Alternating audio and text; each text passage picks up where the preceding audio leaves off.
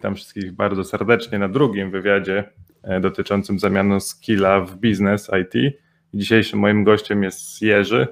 E, kto jeszcze Jerzego nie zna, to go przedstawię. Jerzy jest przede wszystkim przedsiębiorcą z krwi i kości. E, pomaga twórcom aplikacji i kursów sprzedaży ich produktów. Jest mistrzem stron sprzedażowych. Produkuje również suplementy i wędzi doskonałe wędliny. Czy jeszcze coś powinienem dodać? Nie, myślę, że kwintesencja jest. Chociaż ja mam multi zainteresowania, więc. Okej. Okay. Yy, tak, tak z ciekawostek, to mieliśmy okazję z Jerzym współpracować y, przy sprzedaży mojego kursu i ogólnie polecam y, współpracę z Jerzym. Jak macie coś do sprzedania, jakąś stronę sprzedażową robicie, to, to warto, bo Jerzy mi uzmysłowił, że może i mam zmysł graficzny, ale nie do takich celów. Więc tak, dobrze wiedzieć czasami. No, De delika delikatnie to powiedziałeś, delikatnie. tak, tak, delikatnie. No dobrze, to zaczynajmy. Jak y, myślałem o tej naszej rozmowie, to mi trzy takie główne tematy przyszły do głowy. No oczywiście e, przede wszystkim ten, ta zamiana skilla w biznes i no jest coś takiego, że jest takie w sumie powiedzonko, że każdy, każdy umie, czy każdy głupi umie zrobić, ale potem sprzedać to już nie tak prosto. I jak ty myślisz, czy to jest prawda, czy to przegina? Mm, wiesz co, ja bym to odwrócił, nie? powinniśmy myśleć odwrotnie, przynajmniej ja myślę odwrotnie i tego staram się e, zawsze uczyć czy pokazywać innym.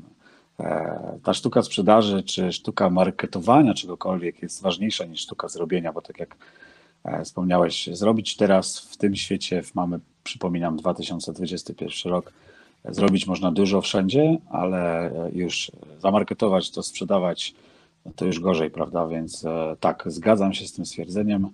Może zrobić każdy, ale kwestia sprzedaży jest ważniejsza o wiele. Bo głównie słuchają nas tutaj, przynajmniej tak mi się wydaje, że głównie słuchają osoby, które są dosyć mocne technicznie, więc dla nich zrobić coś to jest mniejszy lub większy problem, ale ogólnie raczej zrobił. E, więc ogólnie prosto z mostu polecę od razu. Załóżmy, że mam super, mam super pomysł, przychodzę do ciebie, podoba ci się ten pomysł, robimy 50 na 50 cyk i ja robię produkcję, ty robisz resztę i, i jak lecimy z tematem.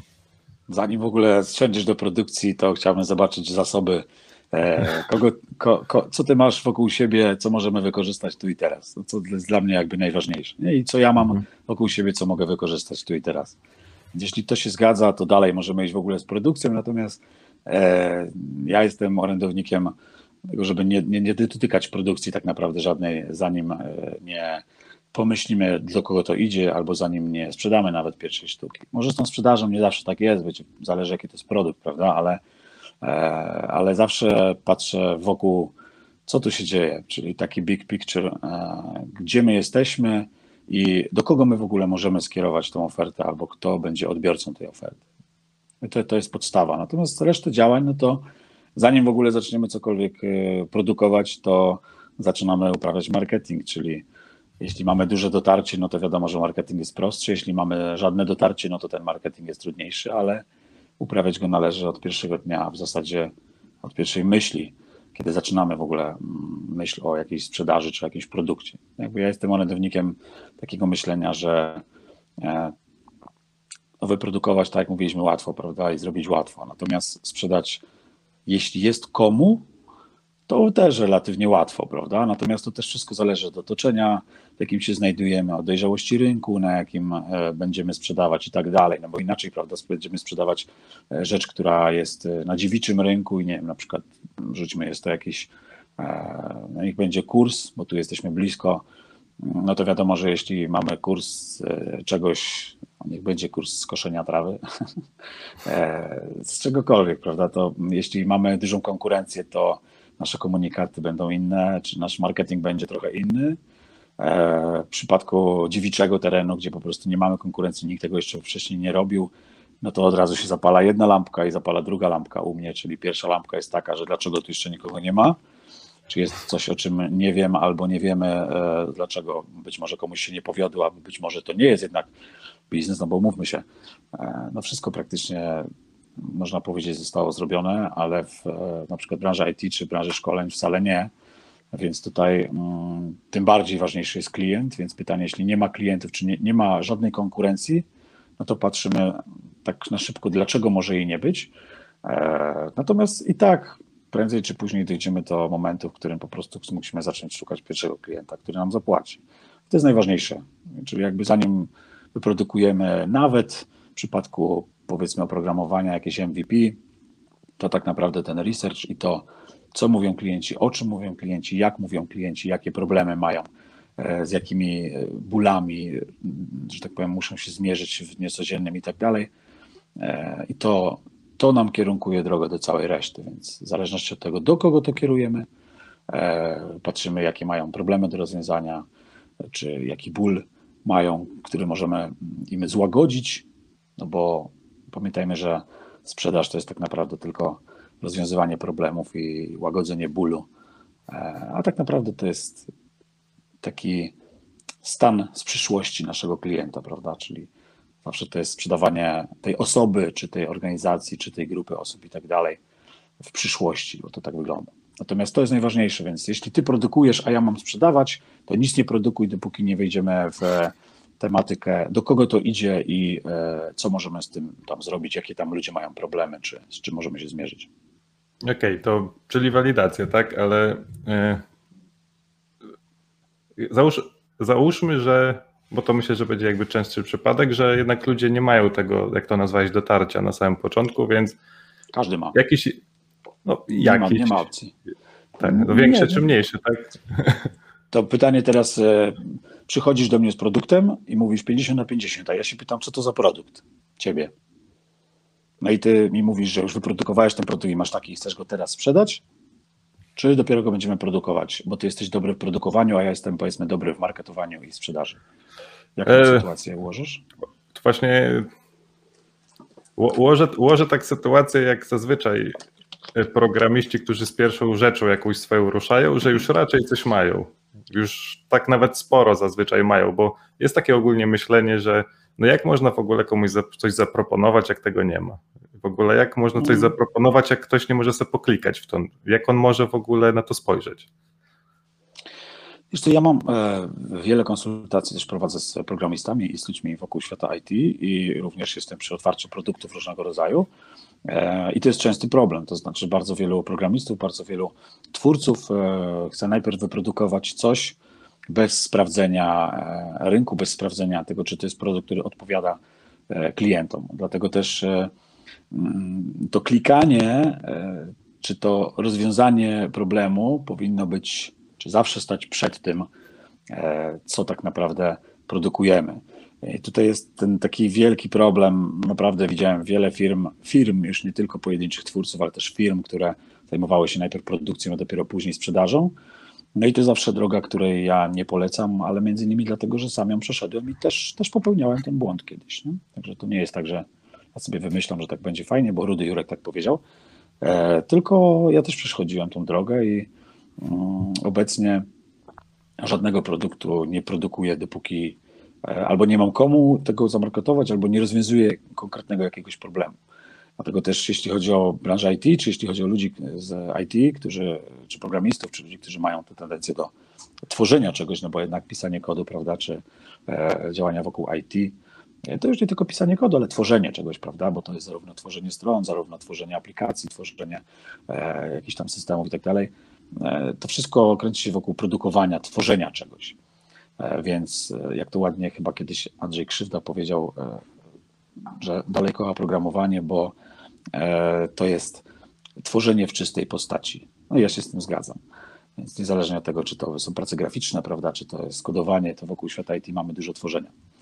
I tak jak mówię, najpierw próbujemy, każdy ma jakieś dotarcie, a jak nie ma dotarcia, to trzeba sobie tą ścieżkę wydeptać ta ścieżka jest e, o wiele tańsza, jeśli chodzi o zasoby i o wiele prostsza wbrew pozorom dla programisty, który jeszcze nic nie ma, e, niż produkowanie, bo pamiętajmy, że żeby coś wyprodukować, należy poświęcić na to czas i zasoby. Jeśli naszym zasobem jest tylko czas, to jest to najcenniejszy z zasobów, więc jak jesteśmy młodzi, czy mamy go dużo, to spoko. Ale jak jest sytuacja, że po godzinach działamy z programem, prawda, i próbujemy tam jakieś MVP stworzyć, bo sobie w głowie urodziliśmy obraz tego, jak to będzie wyglądać, jakie to nie będzie super, no to często później zderzamy się właśnie z tym rynkiem, prawda? I zajmując się rzeczami, które nie są ważne dla klienta, poświęcamy na nie czas, czyli nasz najcenniejszy zasób. I to jest problem. Zmierzam się z tym, zderzam się z tym codziennie i bardzo często też miałem takie sytuacje, gdzie na przykład skonsultowałem kogoś i ja dłuższy czas, ktoś miał już coś wyprodukowane, e, a później zderzał się z rynkiem i okazywało się, że tego produktu nikt nie chce. I to nie chodziło o to, że nikt nie chce, bo nie ma marketingu, bo nie ma jakby działań wokół tego, tylko po prostu e, był to produkt, który no, nie rozwiązywał tak jakoś palącej potrzeby, albo e, grupa osób, do której się trafiała, nie była tą grupą osób, do której powinien trafić produkt i na przykład 90% funkcjonalności, które ktoś wymyślił, było zbędne, więc częsty problem. No tak. To jakby teraz jeszcze trochę chciałbym podrążyć w tym, e, z tym dotarciem, bo na przykład jakimiś tam dobrymi pomysłami jest albo zbudowanie jakiejś marki osobistej. Jeżeli ktoś ma ochotę, to, to nie jest dla wszystkich ogólnie, uważam, a e, no bo po prostu niektórzy mogą się z tym źle czuć, tak, tak jak normalnie w świecie, albo przynajmniej jakąś taką ekspercką już bez jakby siebie wizję i tak dalej. I tutaj Andrzej zadał E, dobre pytanie, Andrzej Krzywda zresztą, pozdrawiamy Cię Andrzeju. E, Jerzy, jak sprzedałbyś coś darmowego? Programista napisał blog posta, czyli właśnie coś już próbuje marketingować, załóżmy, który jest wartościowy dla innych i darmowy. Jak zachęcasz ludzi, żeby weszli i przeczytali? Mm. Pytanie, czy z funduszami mamy jakieś fundusze, czy nie? E, no, załóżmy na potrzeby rozmowy, że nie mamy. Okej. Okay. E, nie wiem, o czym jest blog post, natomiast na pewno e, ja mam taką naturę, że po prostu pokazywałbym tą pracę wszędzie i wciskałbym się tam, gdzie mogę się wciskać, jeśli to jest coś, co jest wartościowe w mojej ocenie. E, jeśli wpis, który zrobiłem, jest wartościowy w ocenie dla odbiorców, to szukam tych odbiorców, gdzie oni są i po prostu staram się tym wpisem dzielić. Mało tego, wokół tego wpisu tak naprawdę robię robotę. Czytaj, mm, bardzo często w tej sprzedaży bardzo ważne jest to, co my robimy zanim, e, czyli przed sprzedażą, przed tym e, tworzeniem, więc dla mnie ta droga, e, że tak powiem, promowania tego blogposta, który będzie stworzony, zaczyna się już od momentu, kiedy ja zaczynam o nim myśleć. Czyli jak ja zaczynam o nim myśleć, to ja zaczynam już komunikować jak najszybciej na jakiejkolwiek platformie, czy w jakiejkolwiek grupie osób nie jestem, czy oczywiście zakładałem, że to jest dla tej grupy odbiorców. Jeśli nie jestem w tej grupie odbiorczej, bądź piszę posta e, z myślą na przykład, nie wiem, no zawsze to jest post dla kogoś, prawda? To znaczy jest on dla mnie, bo na przykład, nie wiem, dokumentuję swoją drogę albo wpadłem na jakiś fajny pomysł i chciałbym się nim podzielić, bo myślę, że to zrewolucjonizuje e, na przykład jakiś kawałek czegoś, więc zawsze zanim, zanim skończę tego posta, to już go pewno marketuję. Już, już wokół krzyczę, że jest nowy post, jest nowe, jest nowe, będzie nowy wpis, myślę o czymś takim, będzie coś takiego i staram się to komunikować wszędzie, gdzie mam dotarcie, czyli jeśli jestem nikim i jestem, zarzucam, jestem no-name'em, e, nie mam żadnego dotarcia, otworzyłem po raz pierwszy internet, ale jakimś cudem jestem super techniczny i potrafię go obsługiwać, e, więc pierwsze co robię to szukam ludzi, którzy mogą być zainteresowani tym tematem i ja to bym powiedział, że po prostu chamsko tam wchodzę przez okno, przez drzwi, przez dziurkę od klucza i staram się pokazywać, że to, co robię, jak robię. I jeśli dojdę do momentu, kiedy mam z Twojego blog posta, e, to pokazuję po prostu. Wbrew pozorom, to pokazywanie, co się robi, kiedy się robi, jest znacznie bardziej interesujące w mojej ocenie dla odbiorcy niż e, już sam ten blog post. Więc dla mnie ta droga mm, tego blog posta się zaczyna, jak zaczynam o nim myśleć i go produkować. Więc już wtedy zaczynam komunikować to tam, gdzie mogę. Wiecie, czasami to jest, e, czasami to jest forum, prawda? Prawda, fora teraz już nie istnieją, ale czasami to jest jakiś e, Facebook. E, czasami to jest grupa osób na Facebooku, czasami jest to social, są to social media, czasami są to, wiecie, komentarze u innych, którzy mają większe dotarcie i tak dalej. Więc jak sobie wybierzemy osoby, do których to jest i wybierzemy sobie osoby, które są tam widoczne i będziemy się udzielać wokół tych osób, które są widoczne, to automatycznie przyjmujemy pewien sposób widownię, która e, jest, czy wokół, kręci się wokół takiej osoby, prawda? Ja nie mówię tutaj o takich wiecie, chamskich zagraniach, tylko mówię o takiej rzeczywiście pomocy, jeśli to jest coś, co jest interesujące dla tej grupy osób, to czemu nie? E, pokazuję, że jest coś takiego, ewentualnie rozpoczynam dyskusję już dzisiaj na te tematy i staram się albo pomagać wokół ludziom, albo staram się po prostu um, uczestniczyć w ich takim socialowym, czy tam generalnie internetowym życiu. Bo to jest najprostsza droga, prawda? No, mamy 2021 rok, więc dotarcie jest takie, że możesz siedzieć w piwnicy w majtkach i po prostu pisać na świat. Więc e, jeśli nie mam żadnego dotarcia i nie mam niczego, to zakładam to dotarcia. Zakładam Twittera, jeśli to jest branża IT, zakładam sobie social media i zaczynam po prostu się udzielać. Natomiast bloga. Tutaj Andrzej, blog tutaj Andrzej rozwija, że, wszędzie. że budżet może być. Że, a jakby był budżet.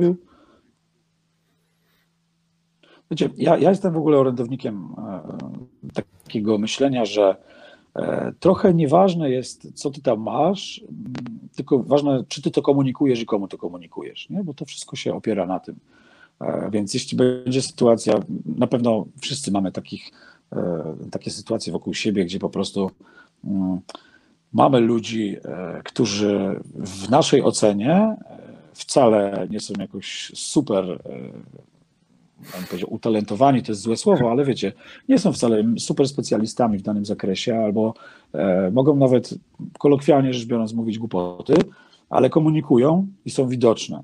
I taka osoba mm, o wiele łatwiej będzie takiej osobie cokolwiek zamarketować, czy sprzedać, czy w ogóle zakomunikować, że się coś robi, niż komuś, kto tego nie robi, więc prosta droga. Komunikujemy. Jeśli mamy jakiś fundusz, to pierwsze, co bym zrobił, to e, pierwszy, lepszy fundusz. Poznałbym reklamę Facebooka, poznałbym e, inne rodzaje reklam e, i e, po prostu, jeśli blog post jest dobry, to spróbowałbym go po prostu zareklamować. Da się tak zrobić, da się zareklamować wpis, prawda, blogowy, więc spróbowałbym to zrobić.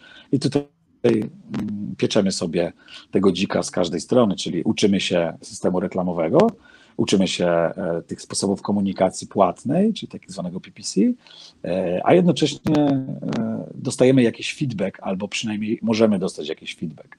Jeśli zaczynamy dostawać, na przykład mamy to blog posta i mamy tam system komentarzy i ktoś zaczął to komentować, bo wpuściliśmy tam ruch płatny, to mamy realny feedback. Możemy zostać zwyzywani od krnąbrych, rudych idiotów.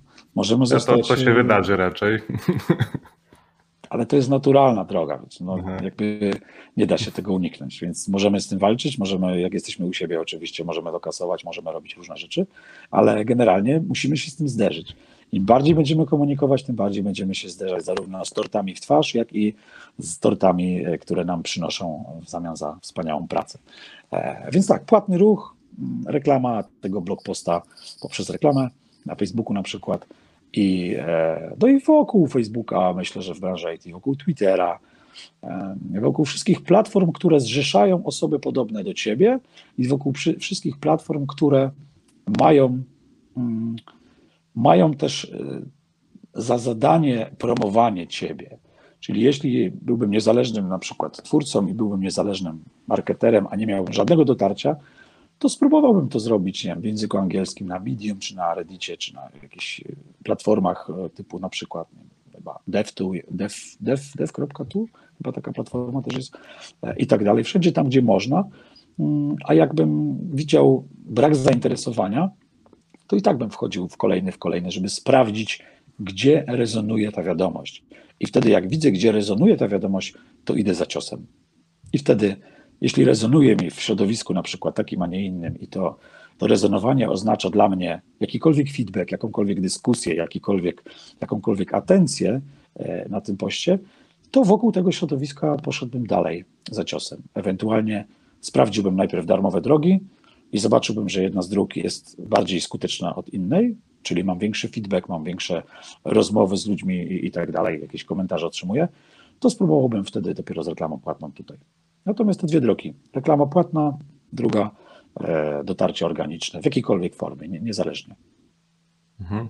Okej, okay. to tutaj, tutaj jest jasność i teraz załóżmy, że doszliśmy już do tego momentu produkowania i tutaj mi się takie pytanie urodziło, czy, czy właśnie jak już wtedy ten programista, czy tam firma, czy ktokolwiek zaczyna już rzeczywiście programować i coś tworzyć, e, jest jeszcze ten marketing, który no, tak jak powiedziałeś, trzeba zrobić na początku, w środku i na końcu, czyli w sumie cały czas. E, czy wtedy jest dobrym pomysłem, żeby to ciągnąć te dwie rzeczy naraz? czy uważasz, że tu już jest ta pora, że może trzeba by pójść do jakiegoś specjalisty? No bo umówmy się, nie każdy może być we wszystkim dobry. Jak, jak, ale masz na myśli, że, że ja, ale wtedy ja dalej marketuję i ja dalej uprawiam marketing i sprzedaż, a ty produkujesz? Czy to jest tak, że jestem programistą e, i tak, powiem, bo, bo, tak, bo tak na początku. E, I, i jednocześnie marketuję. Mhm. Bo, bo, na początku zrozumiałem, jak Jeszcze tutaj mówiłeś, jak, jak mówiłeś, to tak zrozumiałem, że że, żeby na początku właśnie ten programista sam jakoś darmowo zaczął docierać właśnie w jakieś takie miejsca, które są odpowiednie, którzy są ludzie, którzy mogą się tym zainteresować lub nie, więc on na razie działa sam, ten mhm. programista. I jak już widzi, że ten pomysł jest dobry, no bo nie chce do ciebie przyjść, jak ma pomysł niesprawdzony, bo mu wtedy powiesz, dobra, to idź i sprawdź i wróć potem do mnie, e, to czy właśnie, to czy właśnie wtedy Albo jest... Razem, tak, tak. Czy, czy właśnie wtedy jest moment, że on powinien dalej sam ciągnąć, czy dobra, to niech on już się skupi na tej produkcji, czy ona, a, a już marketing niech kto inny robi, żeby to było zrobione profesjonalnie bardziej. Mhm. To zależy, z uprawiamy. E, zależy, jaką to ma osobowość, prawda, jakie ma talenty. Ja jestem mega zwolennikiem e, sprawdzenia sobie, czy to talentów Galupa, czy to e, jakichś innych testów tego typu, bo jedne mogą utrudnić życie, drugim mogą bardzo ułatwić. Mi na przykład ułatwiły pewne decyzje życiowe. Natomiast e, no, to zależy od osobowości, prawda? Bo inaczej zupełnie będzie podchodził do marketowania w ogóle, czy do marketingu, czy do sprzedaży swoich usług, czy swojego produktu, osoba, która będzie mm, miała cechy e, powiedzmy bardziej takie influencerskie, czy e, też komunikacyjne. Inaczej będzie podchodził analityk, który jednak woli siedzieć cicho, ale za to wspaniale analizuje dane i jest w stanie wyciągnąć e, logiczne wnioski, których po prostu osoby e, innego pokoju nie zrobią. Więc to zależy. Nie? Więc jeśli mamy osobę, która dobrze się czuje w tej sprzedaży, dobrze się czuje w marketingu, dobrze się czuje w komunikacji i jakby nie jest to dla niej problem, żeby to robić, albo wie, że musi to robić, to czemu nie? Niech robi połowę tego, połowę tego. Natomiast jeśli mamy taki podział, że ja próbuję marketować, sprzedawać, a ty robisz, no to my współpracujemy między sobą na zasadzie takiej jasnej współpracy, feedbacku. Ja ci mówię moje przemyślenia, że widzę, że ludzie dobrze na to reagują albo potrzebują tego czy tamtego i idźmy w tym kierunku. I raczej będę stopował Twoje zapędy do tego, żebyś produkował tutaj nadmiarę milion funkcjonalności i wspaniałych featureków, które po prostu muszą być, bo to jest must have tej aplikacji, czy tamtego programu, czy tamtego e, kursu, bo to też tak jest. E, nie, ja bym Ci raczej wtedy zastopował, powiedziałbym, ej, halo, halo, poczekaj, nie? Pierwszy klient, nie? najważniejszy, pierwszy klient. Jak ten pierwszy klient zapłaci, będzie zadowolony, to pójdziemy dalej do drugiego klienta. Z drugiego klienta idziemy do trzeciego klienta, z trzeciego do czwartego i później do piątego. Zawsze tak wygląda ta droga. I e, w momencie, odpowiadając na Twoje pytanie, jeśli to jest osoba, która w tej sprzedaży i marketingu chce uczestniczyć, to ona, e, daj Bóg, bo ja na pewno o tym powiem, że zrozumie, zacznie dostrzegać, że rzeczy, które robiła do tej pory, jeśli nie miała związku ze sprzedażą, marketingiem, mogą jej się wydawać zupełnie zbędne, e, bo się okazuje, że po prostu zderza się z rynkiem i klientem i, po prostu stwierdza, że myślenie o sprzedaży i marketingu było inne, myślenie o swoim produkcie było inne, dopóki nie zderzył czy zderzyła się z klientem. I to ja to, ja jestem mega orędownikiem takiego myślenia i takiego działania, więc e, jeśli miałbym powiedzieć, odpowiedzieć konkretnie na Twoje pytanie, to zależy, jaką jesteś osobą. Jeśli będziesz chciał w te działania wchodzić, to wchodzimy razem, uczymy się nawzajem, prawda? I ja się dzielę swoim doświadczeniem, ty swoim, jeśli chodzi o kwestie produkcyjne, bo może być tak, że to jest też częste, że dostajemy jakiś feedback na coś, ktoś by coś chciał, prawda? E, ale to jest feedback darmowy i feedback, że fajnie by było to mieć. Tylko bardzo często spotykałem się też z sytuacją, że e, dostawałeś feedback, co by to kto nie chciał mieć, albo jakby to mogło nie wyglądać. Mówimy na przykład o aplikacji albo jakichś tam funkcjonalnościach. Po czym e, ty spędziłeś x czasu nad budową tych funkcjonalności, czy tej aplikacji, czy tej części aplikacji. No i okazuje się na końcu, że mm, no to co, że ktoś ci powiedział, ale on za to nie zapłaci. Więc jakby ta, ta, ja uważam, że każdy, każdy twórca, każdy programista, każdy twórca czegokolwiek powinien się zderzać z rynkiem. Jeśli nie lubi tego, to niech to robi rzadziej, ale niech się zderza. Jeśli to lubi, to niech się zderza częściej, bo to ukształtuje jego myślenie o produkcie na zasadzie sprzedaży tego produktu, a nie na zasadzie tylko i wyłącznie tworzenia. Więc to jest dla mnie najważniejsze przesłanie. Tak. No, ja, mi się powoli dopiero zaczyna mózg przestawiać, bo tak jak wspomniałeś ty, o tym galupie, to też y, tak naprawdę jak sobie go zrobiłem i zacząłem go rozumieć, bo ja go zrobiłem już dawno, ale zacząłem go rozumieć trochę później, e, to dopiero właśnie zauważyłem, dlaczego niektóre rzeczy robię tak albo inaczej i, i właśnie takim, takim programiście z krwi i kości, który gdzieś tam ma pewnie wysoko tego analityka, tak jak wspomniałeś, jeszcze jakiś... O, nie każdy, nie każdy. No tak, ale za, załóżmy, że taki jak ja byłem kiedyś, no to okay. jakby te, te każde, każdy ten następny feature i każde to dodanie i takie zrobienie tego, wypieszczenie i zrobienie idealne, no to był cel nadrzędny, ale no tak jak mówisz, to takie rzeczy się nie sprzedają, nie? I to też pomaga, czy pracujesz na etacie, czy próbujesz biznes robić, jakby zaczynasz rozumieć bardziej tych ludzi, od sprzedaży, od marketingu, zaczynasz rozumieć, o co im chodzi, tak? Dlaczego oni cię poganiają i dlaczego coś robią bardziej lub nieumiejętnie, tak? E, Najważniejsze z mojego punktu widzenia jest, żeby zrozumieć klienta o w ten sposób. Bo może być tak, że tworzysz funkcjonalności, tworzysz kursy, tworzysz rzeczy, które są po prostu niepotrzebne i na które klient nie zwraca uwagi, nie? I będzie hookers po prostu. E, ale dopóki się nie zderzysz z tą rzeczywistością klienta, dopóki nie zderzysz się z jego portfelem, bo to też jest bardzo ważne, dopóty tego nie poznasz. Nie? Jeśli ktoś ci, może ci ktoś o tym mówić dużo, ale dopóki tego nie poznasz, ja tak uważam, to możesz w to też nie uwierzyć, prawda? Bo to są cały czas wyobrażenia, to są nasze wyobrażenia o tym, jakby to było, jakby to będzie, albo e, nakładka naszych doświadczeń i naszych wyobrażeń, prawda? Im więcej tego doświadczenia, w moim mniemaniu, tym, tym lepiej, bo po prostu e, możesz wyciągnąć trochę inne wnioski. E, one mogą być błędne oczywiście, bo to nie o to chodzi, nie? Tylko chodzi o sam fakt. E, że po prostu wyciągamy te wnioski, które będą bardziej zbliżone do rynku, a nie e, od niego oddalone. I to jest mega ważne. Ja widziałem parę zmian, sam zresztą taką zmianę e, w sobie gdzieś tam musiałem przeprocesować, gdzie też kiedyś produkowałem, produkowałem. Wydawało mi się, że mam zmysł biznesowy, wydawało mi się, że mam zmysł taki, a nie inny, wydawało mi się, czego klient potrzebuje. A później na przykład wyprodukowaliśmy to, zrobiliśmy to, to kosztowało dużo czasu, pieniędzy i tak dalej. I co dalej? I nic dalej. I jakby próba dopiero sprzedaży tego czegoś. Nie? Było to, doszło nawet do tego, że w jednej z firm na przykład mieliśmy handlowców i to było na zasadzie tego działania nie takiego oddolnego, patrzenia na rynek i co tam, gdzie możemy zrobić, tylko mi się tak wydaje, tak zrobiliśmy, a teraz wy to sprzedajcie, nie? Albo my to będziemy sprzedawać. I teraz, teraz robimy, my mamy taki produkt, sprzedajemy. Nie? Jakby teraz, zanim coś wyprodukuje, to, po prostu spróbuję to najpierw zamarketować, zobaczyć, czy jest zainteresowanie i nie.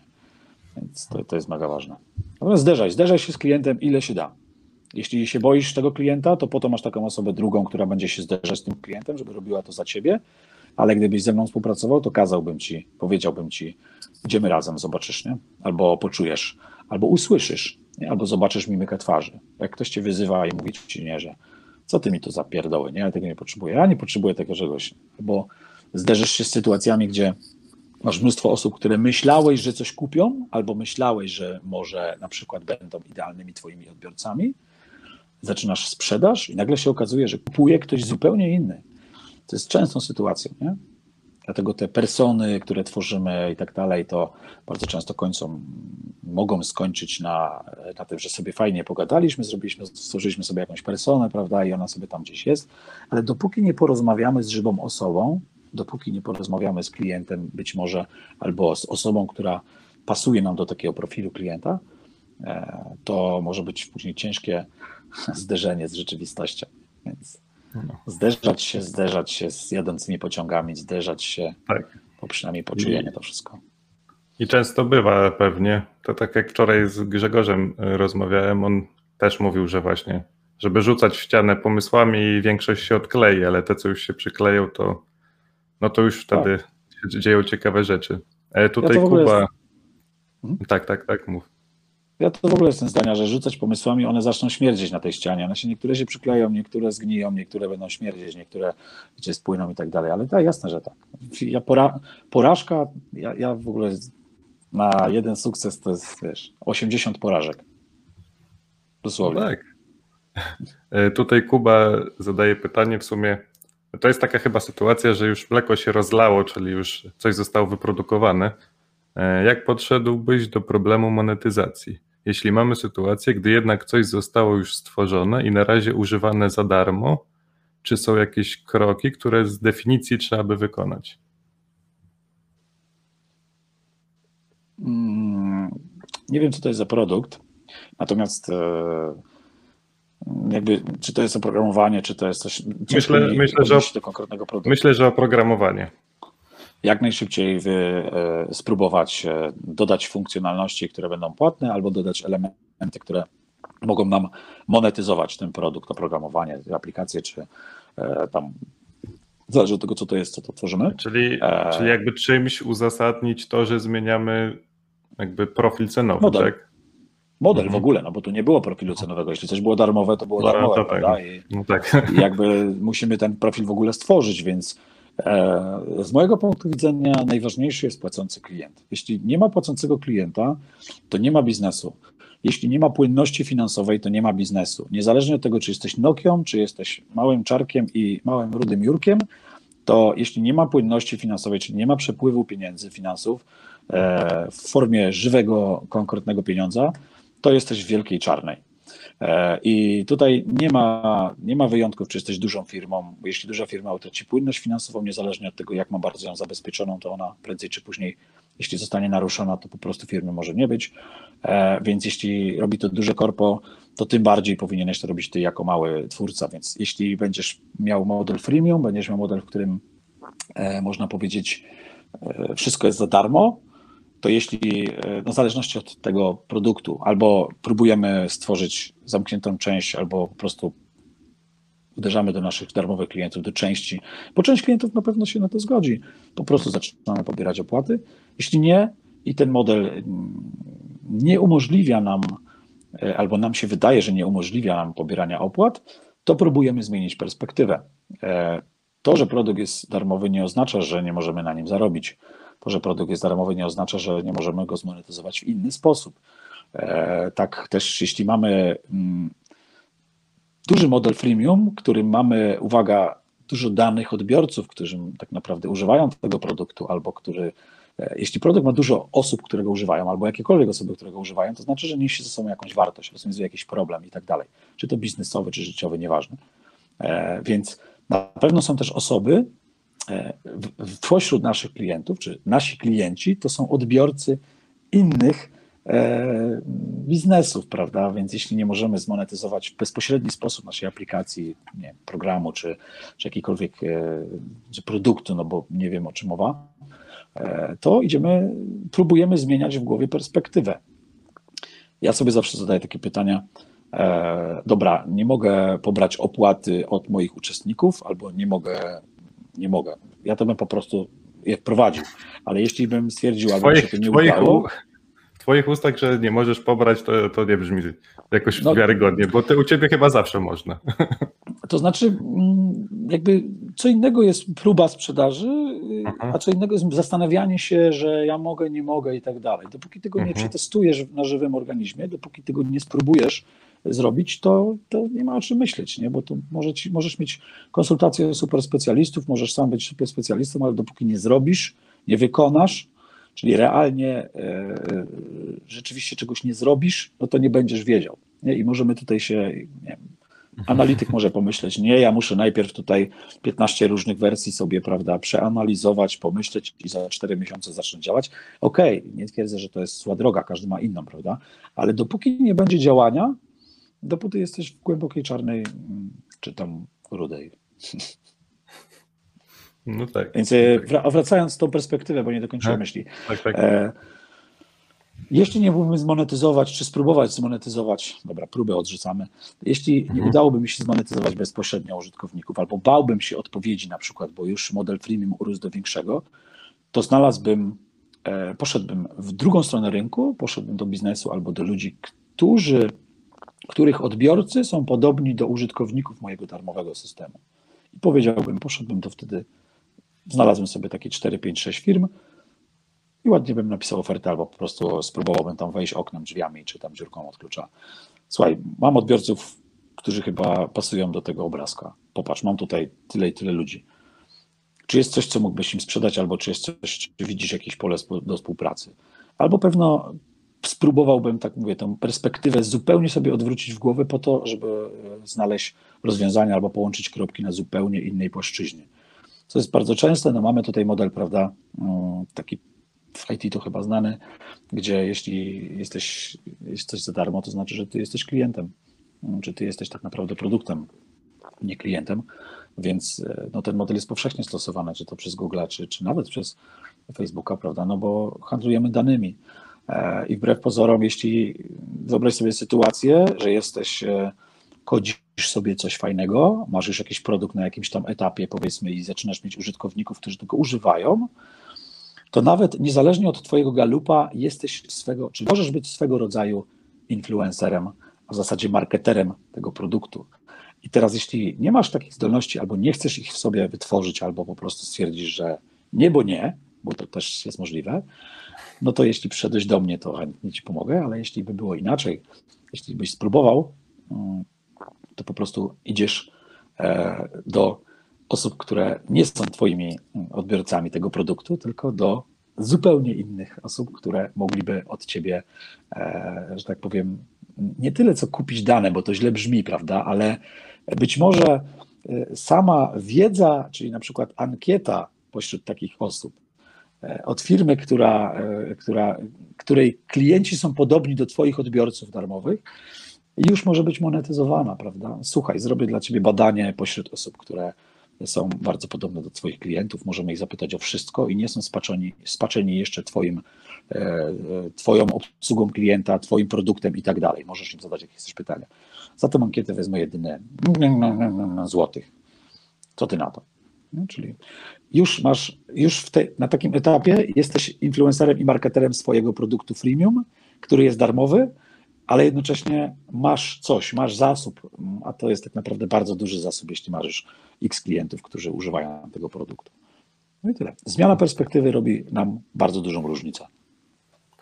E, to, to, to, co od razu mi się jeszcze skojarzyło, to teraz bo jest jeszcze taka chyba droga, to tak po, y, powiesz mi, co o tym myślisz, bo teraz y, takie duże programy, takie w ogóle międzynarodowe, używane przez wszystkich, typu na przykład Figma czy Todoist, którzy, którzy mieli naprawdę bardzo, bardzo, bardzo dużo funkcjonalności darmowych, z, po prostu z dnia na dzień stwierdzili, że no nie, no bez przesady, kończymy z tym powolutku i po prostu wysyłają maile i mówią, no słuchajcie, no, wszystko było fajnie, dobrze się bawiliśmy, ale Figma to chyba w ogóle chce zrobić płat, płatna się i tyle, chyba już nie będzie darmowej części.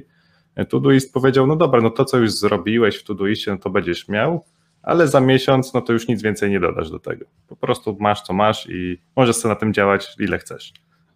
Mhm. I teraz, no, to, to, to jest już jest takie na przykład ja od tych narzędzi jestem już troszeczkę uzależniony i teraz stawiają mnie jakby pod, pod murem, no bo znaczy są na tyle dobrzy, że nie mogę ich zignorować, tak? No tak, ale mm, jak brzmi pytanie? No, co ty myślisz o czymś takim? Czy tak, czy tak można robić też? Znaczy najwyraźniej można, jak oni robią, to znaczy, że można. Wiesz co, ja patrzę na to biznesowo po prostu. Nie? Jeśli ktoś tworzy oprogramowanie typu Figma, które jest, e, które możesz tak naprawdę używać za darmo, prawda, i możesz bardzo dużo rzeczy zrobić i jest on bezpośrednim konkurentem, no można powiedzieć, produktów Adobe, bo tak jest. E, no oczywiście jest Sketch, prawda, który też w zasadzie chyba nawet pierwszy był, jeśli chodzi o tego typu takie połączenie troszeczkę e, grafik rastrowych i wektorowych w jednym programie, bo to tak wyglądało. Natomiast Wiesz co, no ja patrzę biznesowo, no. Model freemium kiedyś się kończy i zawsze, mm, zawsze prędzej czy później będzie sprzedawany. Jeśli nie będzie sprzedawany e, w bezpośredniej formie, czyli daj mi abonament, daj mi opłatę, whatever, to będzie sprzedawane, będą sprzedawane dane spod tego produktu, e, bądź będzie próba e, reklamowania, marketowania innych produktów wokół tego produktu po to, żeby go utrzymać, prawda? Bo ja jestem dużym orędownikiem po prostu tego, że no, za pracę należy się zapłata, prawda? I tutaj niezależnie od tego, e, czy mamy małą firmę, czy mamy dużą firmę, to po prostu ludzie się utrzymują, prawda? Ludzie pracują i ludzie utrzymują się swoje rodziny i jakiś byt i starają się go polepszać, jak każdy pewno. E, więc niemonetyzowanie tego do niczego dobrego nie prowadzi. To znaczy, byciem fajnym, mając fajny program, nie oznacza, że ty nakarmisz swoje dziecko czy siebie. Po prostu. Więc jeśli zmienimy tą perspektywę myślenia, że okej, okay, to jest coś, co kocham robić, no bo duży, y, tak wracając do tego twojego problemu, duży trochę inaczej na to on patrzy, nie? bo po pierwsze on i tak już monetyzuje część użytkowników, e, bo to nie jest tak, że, że firma zawsze była za darmo i wszystko jest za darmo i tam wszystko jest za darmo i wszędzie. W Todoistie owszem, część była za darmo, ale dlatego, żeby po pierwsze uzyskać trakcję dla ilości użytkowników, po drugie mogłeś wykupić, były płatne części, prawda, które, e, które mogłeś zawsze wykupić, więc tu zawsze ten lejek jest zbudowany w taki sposób, że im więcej osób darmowo używa jakiejś części oprogramowania, tym większa nastąpi e, liczba osób, która zapłaci za jego płatne funkcje. Więc jeśli będziemy mieć coraz większą grupę osób, która darmowo używa e, oprogramowania i w naszych planach e, widzimy, że ta konwersja na powiedzmy użytkownika płatnego, czyli ten prawda, trial to, to pay e, jest e, na takim, a nie innym poziomie, to sprawa jest prosta. Mamy mieć jak najwięcej darmowych użytkowników, ponieważ jeśli tam powiedzmy pół procenta tych użytkowników będzie nam płacić, to wyjdziemy na tyle. Nie? No i to jest budżetowanie. Nie każdy je lubi, nie każdy uprawia, ale takie są realia. Więc wracając do płynności, o, którą, o której wspomniałem na początku, dopóki firma ma inwestorów, dopóki jest to w jakiś sposób finansowane albo się spina finansowo, to ten model będzie działać. Natomiast jeśli sytuacja na przykład zwiększenia skali działalności, będzie wymagała zwiększenia zasobów, będzie wy, wymagała z, zatrudnienia x osób, będzie musiała zadbać o marketing, o sprzedaż, o, będą musieli zadbać o bezpieczeństwo danych, będą musieli zadbać o RODO, bla, bla. Nie? Tego jest dużo. Więc im większa skala, tym więcej problemów, które się pojawiają, tym więcej kosztów, które trzeba ponieść. E, więc jeśli nie będzie ilość użytkowników darmowych e, wraz z konwersją na płatnych zadowalać tych, którzy za to płacą, to będziemy zmieniać model. I podejrzewam, że dokładnie tak jest. No. Jest masa, masa ludzi, którzy używa darmowego oprogramowania i nie płaci za funkcje płatne. E, I może się okazać, że po prostu to nie sfinansuje działalności tego produktu. Ten produkt po prostu się nie utrzyma, a to jest płynność. I płynność zabija każdego. Brak płynności, przepraszam, zabija każdego.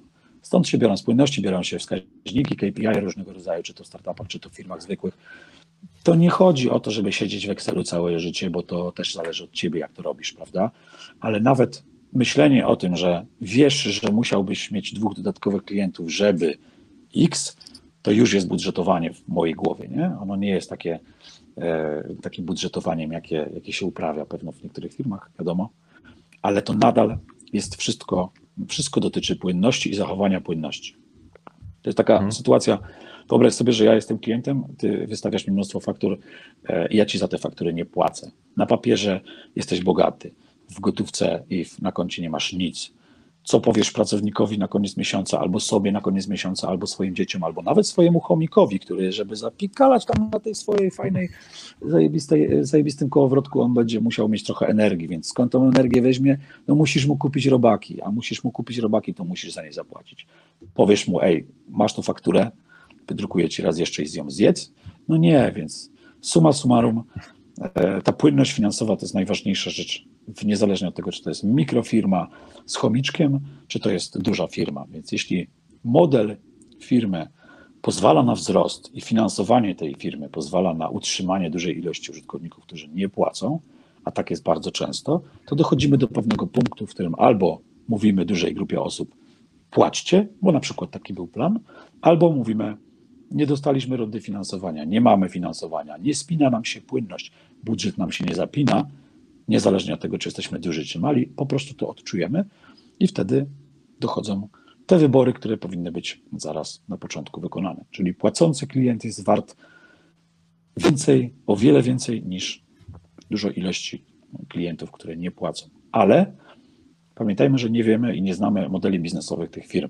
To znaczy możemy sobie o nich mówić, ale dopóki nie jesteśmy, wiesz, dopóki nie mamy wiadomości takich insight, to nie wiemy. Być może było tak, że e, mocodawcy Figmy wiedzieli, że idą w ten model po to, żeby na przykład przejąć jakąś część rynku, ponieważ jeśli przejmą jakąś część rynku, będą już widoczni na rynku na tyle, że można to ocenić, to być może sprzedadzą się strategicznemu jakiemuś inwestorowi, być może e, jakiemuś partnerowi strategicznemu, być może Figma będzie robić wyniki finansowe po to, żeby się sprzedać Adobe. Tego nie wiesz, nie jesteś właścicielem tych firm. Oceniając to z boku, patrzę na to biznesowo, uważam, że prędzej czy później każdego to czeka. Natomiast pamiętajmy, że jeśli mamy model, który nie zarabia, czytaj e, na przykład e, no open source są takie, prawda? Można tak powiedzieć, że tworzymy sobie, kodzimy sobie tutaj fajne rzeczy i, i damy sobie je w open source, niech sobie je używają. To w większości e, fajnych open source'ów mamy też wersje płatne, prawda? Mamy wersję self-hosted, którą możesz sobie tam wziąć i sobie ją utrzymywać, a jak chcesz specjalistów, to możemy ci dać, uwaga, możemy ci pomóc w tym za pieniądze, e, albo możemy zrobić wersję dla ciebie w chmurce u nas, prawda, za jedyne tam 30 dolarów, czy tam 100 dolarów, czyli 150 tysięcy dolarów, jak to na przykład niektóre aplikacje też potrafią kosztować. No i jakby tyle.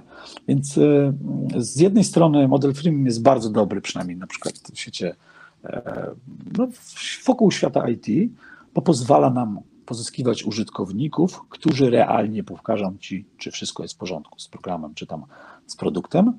A już jak masz użytkowników, masz tą trakcję, no to jesteś w domu tak naprawdę, bo zarówno trakcja, jak i użytkownicy mogą zostać zmonetyzowani na wiele sposobów. Nie? I jeśli nadal chcesz mhm. utrzymywać ten produkt w formie freemium, no to spokojnie, bez żadnego problemu możesz e, dogadywać się z innymi firmami, którzy takich użytkowników potrzebują, albo chcą mieć dane takich użytkowników, albo chcą mieć e, informacje od takich użytkowników, bo te dane, tak wiecie, brzmią, mamy, mamy RODO, mamy, mamy te wszystkie problemy z jakimiś tam Cambridge analitykami i tak dalej. E, czy one są realne, czy nierealne, to już nie nam oceniać, nie? ale chodzi o to, że te dane źle brzmią, ale taka jest prawda, no. Pamiętajmy, to są okay. tylko tranzystorki, nie? I bramki logiczne tam biegnie sobie prąd i tam przekazuje i my, my to analizujemy, a nie one, więc... No tak, tak. Znaczy, nie, nie chciałbym być jakby źle zrozumiany, bo ja naprawdę uważam, że jakby za zawstałą swoją pracę powinno się brać pieniądze, no bo tak jak mówisz, no trzeba, trzeba jakoś żyć. E, to właśnie to bardziej pociągnąłem cię za język, bo, bo właśnie chciałem jakby dać i pokazać, że rzeczywiście może ten taki model, żeby zacząć od darmowego, a potem zacząć tych ludzi jakby, załóżmy, że już się rozlało to mleko, tak, że, że już ten produkt mhm. jest i jest dużo osób darmowych, e, że, że to może nie być takie złe, bo najwięksi tak robią i, i żyją, tak. Wiadomo, że trudno jest porównać pojedynczego programistę przy komputerze do wielkiej firmy sponsorowanej pewnie jakimiś milionami, jak nie miliardami, ale tak. Znaczy, ale tak. Różnie z tym bywa, różnie z tym bywa, nie? Bo to mhm. jak popatrzysz no tak, sobie tak. na strukturę, jak popatrzysz sobie na strukturę właścicielską, albo kto stoi za jakimś projektem, albo kto go finansuje w danym momencie, to możesz też sobie zadać odpowiednie pytania, a to zadawanie tych pytań jest dla ciebie tutaj kluczowe. Bo twoje wyobrażenie o tym, jaki produkt nie jest fajny, bo jest za darmo i w ogóle jak oni tyle mogą dawać za darmo jest super, e, jest takie, a nie inne, bo nie znasz faktów i nie znasz perspektywy e, tego, kto to stworzył a ta perspektywa jest tutaj najważniejsza. Tak. E, widzę, że nam się zebrało trochę pytań, to może troszeczkę rozładujmy. Szybciutko. E, e, Andrzej, Andrzej zadał pytanie, jak adresujesz obiekcję brak czasu? Jerzy, kupiłbym twój kurs, ale nie mam czasu, a cztery kursy w kolejce mam. Nie kupuj. I zaadresowane. Znaczy, wiesz, jakby e, chciałbym poznać e, głębiej, zapytałbym cię, dlaczego nie masz czasu. Nie? Tak zadałbym ci takie pytanie od razu. Dlaczego nie masz czasu? Co to znaczy, że nie masz czasu? To czym się zajmujesz, że nie masz czasu? A po co ci w ogóle mój kurs? Po co ci mój produkt? A po co, po co mi to mówisz? do mnie? No, po, po, po co tracisz czas na pisanie do mnie, że nie chcesz ode mnie kupić, jeśli nie chcesz ode mnie kupić i w ogóle nie chcesz tego produktu? To jak ty piszesz tak do każdego, to ja się nie dziwię, że ty nie masz czasu. I to jest takie tak, trochę... jak, jak przestaniesz pisać, to będziesz miał czas na mój kurs. Także tutaj nie, proszę bardzo, numer konta.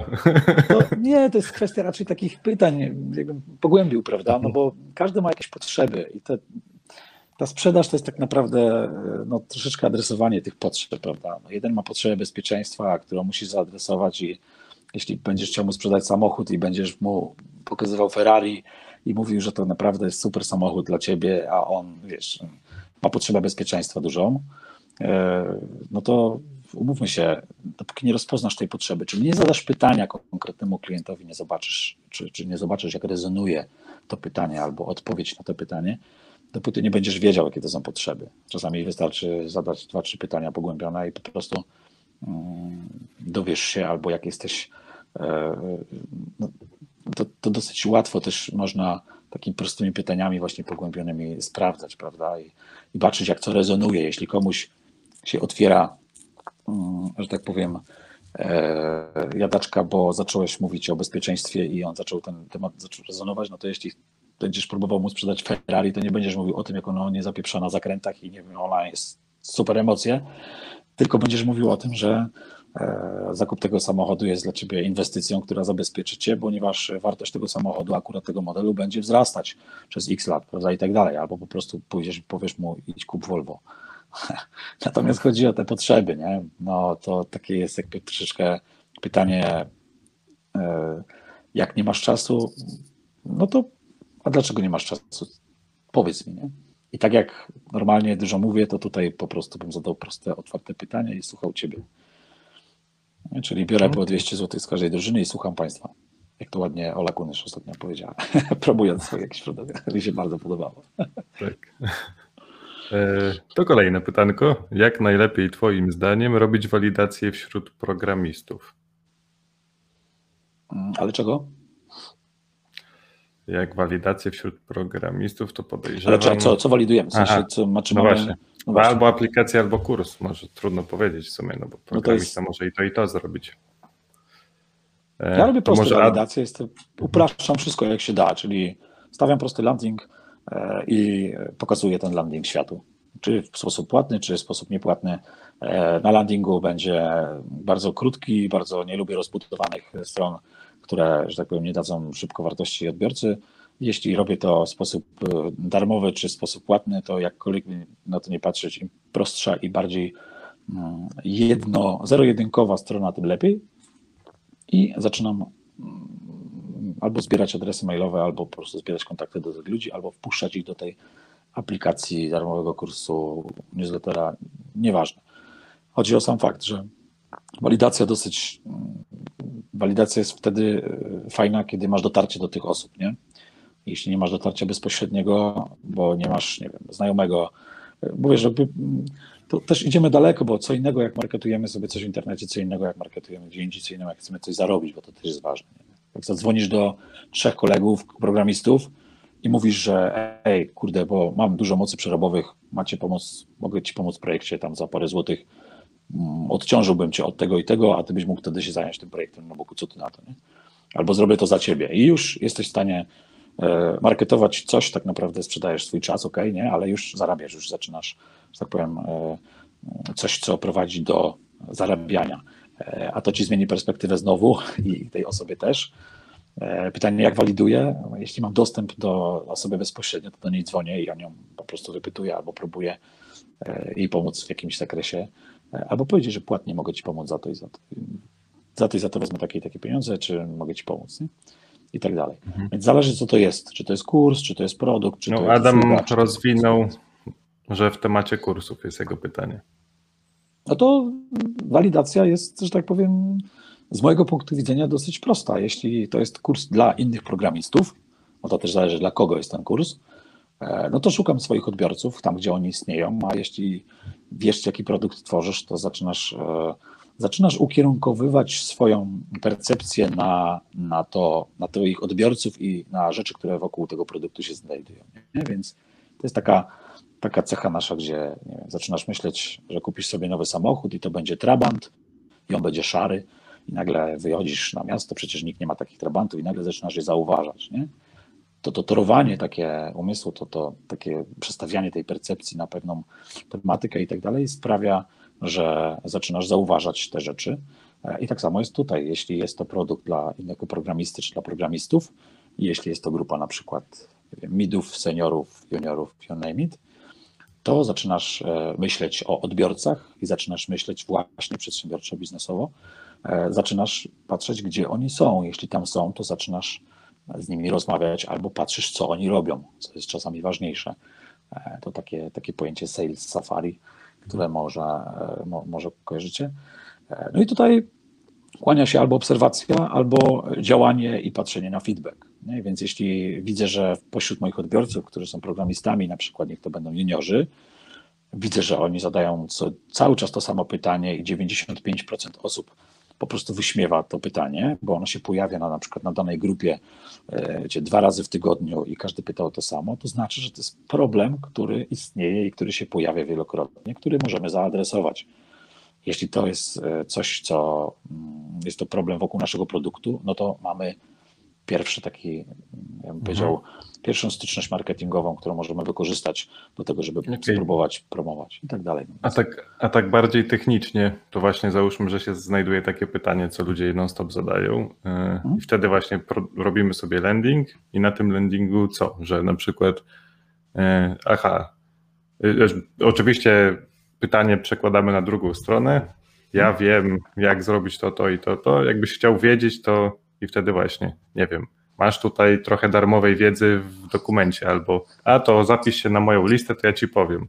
E, no, albo tak. jest jakaś, jakaś taka droga rekomendowana, czy jakby każda jedna jest dobra, byle coś jakby, nie wiem, obiecać i dać, czy po prostu obiecać? Dać, Czasami no to tak. Wiesz, to ta, z tą obietnicą jest różnie. Dopóki nie, nie możesz jej, że tak powiem, spełnić, to nie ma co dawać tej obietnicy, bo jeśli e, na etapie walidacji, niech to będzie taka droga, powiedzmy, przez landing, nie? czyli tą, którą lubię uprawiać i którą lubię. E, czytaj, stawiamy sobie prostą stronkę, na której napiszemy, e, masz problem, bo ci spłuczka nie działa, no dobra, przejdźmy na tematy bardziej IT. Masz problem, bo twoja klawiatura non-stop łapie syf, z nad, który wypada z twojej brody. Niech to będzie produkt, uwaga, to będzie dla mężczyzn. E, I twoja klawiatura jest cały czas brudna ten jeden sposób pozwoli ci utrzymać klawiaturę w czystości już na zawsze i nie będziesz patrzył i wysłuchiwał żony, która e, grzeje ci nad głową, że masz brudną klawiaturę, nie? albo nie będziesz się jej wstydził, jak przyjdzie klient. Bla, bla. To, tak, to są takie proste rzeczy, które możemy zaadresować w zamian za coś. Natomiast e, im bardziej dojrzałe środowisko, do którego uderzasz, e, i bardziej było już narażone w cudzysłowie E, na e, oferty innych osób albo obietnice innych osób w danym, wokół danego problemu, tym jest ciężej pewne rzeczy czy obiecać, czy spełnić, prawda? Więc ludzie są sceptyczni coraz bardziej. Taka sytuacja w kursach jest tym bardziej widoczna, im bardziej się rynek rozwija, czyli ta dojrzałość tego rynku jest tutaj bardzo ważna, bo jeśli mamy sytuację, że wchodzi kolejny programista i kolejny będzie sprzedawał produkt, tam nie wiem, zostałem programistą, jak nigdy nie byłeś w IT albo inne podobne, e, to w pewnym momencie, jeśli grupa odbiorców nie będzie na tyle liczebna, czytaj, programiści, twoi odbiorcy powiedzmy, i już widzieli tam czterech, piętnastu innych twórców i oni są już znudzeni, sceptyczni co do tego w ogóle tekstu i tak dalej, to nie będą chcieli z tobą rozmawiać na temat tego problemu. Więc wtedy warto zmienić perspektywę w ogóle takiego działania nie dajesz im rozwiązania, tylko po prostu zadzwoń do mnie, powiem ci, jak to rozwiązać. Nagle zamiast zdobywania e, wiesz, tam paru, czy kilkunastu, czy kilkudziesięciu maili płatnych, czy tam w jakiś sposób bezpłatny kilkunastu, kilkudziesięciu maili zdobywania przez grupy, czy poprzez jakąś pomoc, e, tylko mała część klientów stwierdzi, a zadzwonię, zapytam. I nagle się okazuje, że ty masz rozwiązanie na ten problem, ty wiesz, jak to rozwiązać, powiesz to w ciągu krótkiej rozmowy telefonicznej, masz bezpośredni kontakt do klienta, który jest aktywny, który chciał rozwiązać realnie swój problem, bo do ciebie zadzwonił. I zamiast zdobyć 100 adresów mailowych, dostałeś trzy telefony, ale z tych trzech telefonów może się okazać, że jeden zmieni całkowicie twoje życie, bo ktoś, roz... ty rozwiązując jego problem, sprawiłeś, że e, na przykład ktoś mówi, kurde, zadzwonię do ciebie jeszcze raz, a możesz taki problem rozwiązać wokół tego? Tak. I ty nagle zaczynasz spotykać się jeden do jednego z klientem albo rozmawiać z klientem, który, uwaga, odważył się na to, żeby do ciebie zadzwonić. To nie jest e, już taki rodzaj odwagi, jak wiesz, ściągnięcie jakiegoś prostego e-booka czy prostej instrukcji. Mhm. zupełnie inny odbiorca. Więc jakby tutaj e, nagle tak. przedkładamy jakość tego odbiorcy nad, nad ilość. Nie? Tak mhm. A tutaj, żeby jeszcze sprecyzować, to, y, to co ty teraz mówisz, to jest właśnie taki bardziej droga marketingowa, czy to już te telefony już przestają być darmowe? Albo może w którymś momencie przestają być darmowe? Myślę, że to są hipotetyczne sytuacje, nie? bo w mhm. zależności od tego, jaki jest twój cel. No bo my mówimy tutaj o na przykład nie wiem, sprzedaży kursu. No to wiadomo, że przy mhm. kursach jest trochę inna droga, bo przy kursach tak naprawdę musisz mieć e, po pierwsze dotarcie do jakiejś grupy odbiorców, czy to płatne, czy to bezpośrednie, nieważne. Musisz mieć to dotarcie, żeby spróbować im coś zaoferować. Po drugie, e, oferujesz im zazwyczaj rzeczy, które oni tak naprawdę powiedzą ci, czego potrzebują, albo jesteś w stanie to obcując z nimi, zauważyć, prawda? I tą potrzebę, jak sobie ją w jakiś sposób, nie, problem czy ból, który rozwiązuje e, Twój kurs, e, zaadresujesz i zobaczysz, czy ona rezonuje w ogóle, czy ten temat rezonuje z twoją, Twoimi odbiorcami, zobaczysz, że tak, tak jest, tak się dzieje, no to jak najszybciej przechodzisz do tematu płacenia za ten produkt, nie? Czyli ja jestem zwolennikiem próby sprzedaży nawet przy 100 osobach, które masz, nie wiem, na mailingu, czy tam, do których masz dostęp. Po prostu masz 100 telefonów do ludzi, którzy być może są zainteresowani czymś takim. Czemu nie? 100 telefonów to są, no nie, powiedzmy dwa dni, nie? Masz dwa dni po pracy, dobra, spróbujmy zadzwonić, nie? I próbujmy to e, markować. Mówisz, że taki problem rozwiązujesz, słuchaj, mógłbyś zrobić tak, tak, tak, tak, ale mogę ci powiedzieć o tym, jak chcesz, to ci zrobię ten problem 100 zł. No i znowu zderzamy się z rynkiem zderzamy się z płacącymi klientami. Pamiętajmy, że płacący klient to jest inny klient niż ten, który cię poklepie po plecach, ten, który ci powie, że jest fajną robotę odwalasz, ten, który ci powie, że piszesz super maile, ten, który ci powie, że robisz ekstra grafiki i tak dalej. To zderzenie z rynkiem to jest coś, co powinniśmy wszyscy uprawiać cały czas, bo to zmienia naszą perspektywę, zmienia nasze myślenie o kliencie, o tym, gdzie są pieniądze, za co możemy kupić chleb i sznurówki, a nie wyobrażenie o tym, jaki nie jestem fajny, jaki nie piszę fajne maile, jaki nie zrobiłem fajny produkt. To jest zupełnie, to są zupełnie dwie różne drogi. I mimo, że się przenikają, prawda, bo możesz mieć e, dużo fajnych opinii o swoim produkcie, o swojej pracy, o swojej tam mailu, reklamie, e-booku, you name it, e, no to może się okazać, że ta ilość tych osób, która mówi, że to jest fajne, e, sprawiają, że te osoby, które są przy decyzji, czy ci zapłacić za na przykład, nie wiem, usługę, czy kurs, czy coś innego, e, no prawdopodobieństwo, że one mogą to zrobić jest, jest większe, prawda? Natomiast bardzo często możemy się zmierzyć i zderzyć z tym, że osoby, które myśleliśmy, że kupią, albo które wytypowaliśmy, że być może będą klientem, one nie zostają tym klientem. Nie? Albo masz duży odbiór swoich treści, czy swojego kontentu, czy swoich swojej pracy, swojej aplikacji i tak dalej, masz jakiś feedback, e, ale okazuje się, że to jest feedback, który, za który ktoś nie, czy tam wprowadzając zmiany albo uzyskując taki feedback, okazuje się, że e, zaczynasz przechodzić na model płatny, czy tam chcesz pieniądze za to i już zaczyna się problem, nie? Pomaga. Wszyscy ci, którzy cię klepali, jaki ty nie jesteś zajebisty, jaki to nie jest fajna aplikacja, jaki ty nie jesteś czarek wspaniałym programistą, Windows mi się spieprzył, zrób mi ciocia, E, to ona ci nie zapłaci, nie? Jakby to zderzaj się, zderzaj, zderzaj jak najwięcej razy. To Grzegorz, tak? Powiedział Grzegorz Żuk, tak? Żeby rzucać pomysłami, który się odbije, który się przylepi, tak? Róg, tak, Grzegorz Róg. Tak, no, no to tutaj zderzajmy się z klientami. Któryś w końcu zapłaci, albo któryś pokaże ci drogę e, do tego, żebyś za, że tak powiem, dostał za pieniądze za to, co robisz, nie? Chyba, że jesteś, wiesz, no, mhm. altruistą pełnym, to też nie jest złe podejście, tylko chodzi mi o sam fakt. Nie? Mhm. Po prostu za, no tak. za dobre chęci, za poklepywanie po plecach e, nie nakarmisz e, siebie i bliskich. I tyle. Możemy nie mhm. lubić pieniędzy, ale, możemy, ale musimy jeść. No. Wszyscy lubią pieniądze, tylko udają, że nie lubią. E, Andrzej zadaje pytanie, no tak, jak, wiadomo, wiadomo. E, Andrzej zadaje pytanie, jak w 2021 przekierować ruch z blog postów, duży ruch, na landing? Konkretnie u nas to landing Akademii czy konkretnych kursów e-booków? Mhm. Mm, po pierwsze, musiałem zobaczyć, jak wygląda strona. Bo bardzo często jest tak, mm, no i kto jest odbiorcą. Nie? Bo jeśli mamy duży ruch na stronie, to znaczy, że jesteśmy, ja to nazywam wodospadem, jeśli jesteśmy pod wodospadem, e, oczywiście klientów, prawda, ale ewentualnie odbiorców, to prawdopodobieństwo, jak staniesz pod wodospadem albo koło wodospadu, który jest duży, to prawdopodobieństwo, że będziesz ochlapany przez wodę jest duże. Więc e, teraz pytanie, jak ty się wystawisz do tego wodospadu, czy ty będziesz bardzo mokry, czy tylko trochę. E, tutaj z mojego punktu widzenia, jeśli chodzi konkretnie o blog posty i konkretnie to, jak, jak, jak wygląda architektura informacji na stronie, to kontrastowe wskazywanie miejsca, które, że tak powiem, odznacza się pomiędzy wpisami na blog poście albo które będzie widoczne obok blog postów, do którego chcemy skierować naszą widownię, to to jest bardzo ważne, a więc chociażby kontrastowy element CTA, czyli tak zwanego call to action na stronie, który będzie pobierał nasz adres mailowy, czy przepraszam, pobierał adres mailowy od naszego odbiorcy, jest tutaj kluczowe.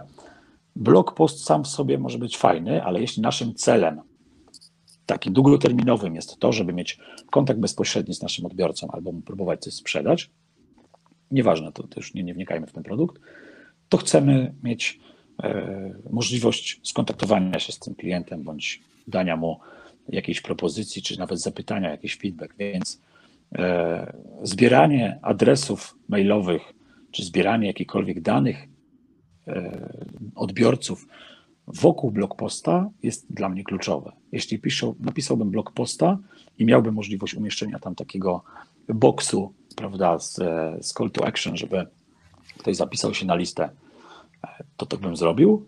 Jeśli miałbym dużą audiencję i dużą czytelność moich blogpostów, to raz na jakiś czas wrzuciłbym blogposta, oprócz pojedynczych blogpostów wszystkich, które by, które by miały podobną strukturę, czytaj, e, kierowałyby uwagę, oprócz tego, że ktoś czyta, to kierowałbym uwagę na to CTA, po to, żeby ktoś chciał kliknąć i zostawić mi dane, bo jestem specjalistą, bo jestem ekspertem i tak dalej. E, w Arkansas robimy dokładnie to samo. Tak bym ułożył strukturę strony, żeby albo zachęcać do kontaktu bezpośrednio, co jest tam chyba czynione, jak dobrze pamiętam stronę Arkansas, albo e, robiłbym w taki sposób blog posty, żeby one były przeplatane, call to action, e, które bym śledził po prostu. Dokładnie to call to action, czyli ten, ten box z adresem mailowym, zostaw mi adres, pokażę Ci jeszcze rozwinięcie tego artykułu, zostaw mi adres, pokażę Ci tam coś innego. Chcesz przeczytać cały ten artykuł, bo mamy dużo odbiorców, ale chcesz przeczytać cały ten artykuł, bo on jest najlepszy ze wszystkich naszych artykułów. Daj maila, wyślę Ci ten artykuł, nie? I tak dalej. Pozwala mi kierować uwagę z blog posta na to, co ja chcę, żeby user zrobił na mojej stronie. I jeśli ja chcę, e, żeby on wszedł na landing, bo takie było pytanie, jeśli dobrze pamiętam, to pomiędzy blogpostami w, e, daje, no to już kwestia graficznego ułożenia tego, prawda, i takiej percepcji, w jaki sposób odczytujemy te informacje, jak to wygląda. E, daje tam elementy, które pozwalają na większe kliknięcia tego, na co ja chcę zwrócić uwagę. Jeśli mam na przykład poczytny blog post, to wsadziłbym koło tego blog postu, bo to tutaj się kłania taki kroczący chociażby CTA, że właśnie trwa tam jakaś na przykład akcja, nie zapisz się do e, wyzwania blogowego, bo e, pokażemy Ci, jak pisać takie blog posty, żebyś był super rozpoznawalny, tak jak my jesteśmy. Nie? To oczywiście name it, nie? ale chodzi o to, żeby kierować tą uwagę tego użytkownika i upraszczać mu bardzo tą decyzję, bo jeśli on przyszedł do blog posta i on czyta tego blog posta, to znaczy, że zainteresowany jest tym kontentem. Jak jest zainteresowany tym kontentem, to prawdopodobieństwo, że będzie chciał wejść głębiej w tę relację jest większe niż mniejsze. Więc to kierowanie uwagi na stronie, e, na przykład zwykłe taki, e, taki box, gdzie mogę zbierać adresy mailowe, który będzie skontrastował się z resztą strony, który będzie bardziej widoczny, który będzie po prostu e, jasno wskazywał mi cel, jaki, na jaki ja no, chcę nakierować tego odbiorcę, to jest creme de la creme i podstawa wszystkiego. Okej. Okay. To jeszcze Jan ma pytanko. Chyba znam odpowiedź, znaczy wiem, co odpowiesz, ale i takie zadam. Co myślisz, co myślisz o case'ie, że część zespołu próbuje wymyślić koło na nowo i stworzyć anty-framework załatwiający dawno rozwiązujący problem? Dawno rozwiązany problem, tak? Tak, tak. E, tak, rozwiązany, rozwiązany. Tak. No ale to pytasz mnie, co ja bym powiedział zespołowi, czy pytasz mnie mm, to pytanie jest, co myślisz o, o czymś takim, że zespół, w którym pracujesz w kółko, w kółko wytwarza na nowo coś, co już jest wytworzone.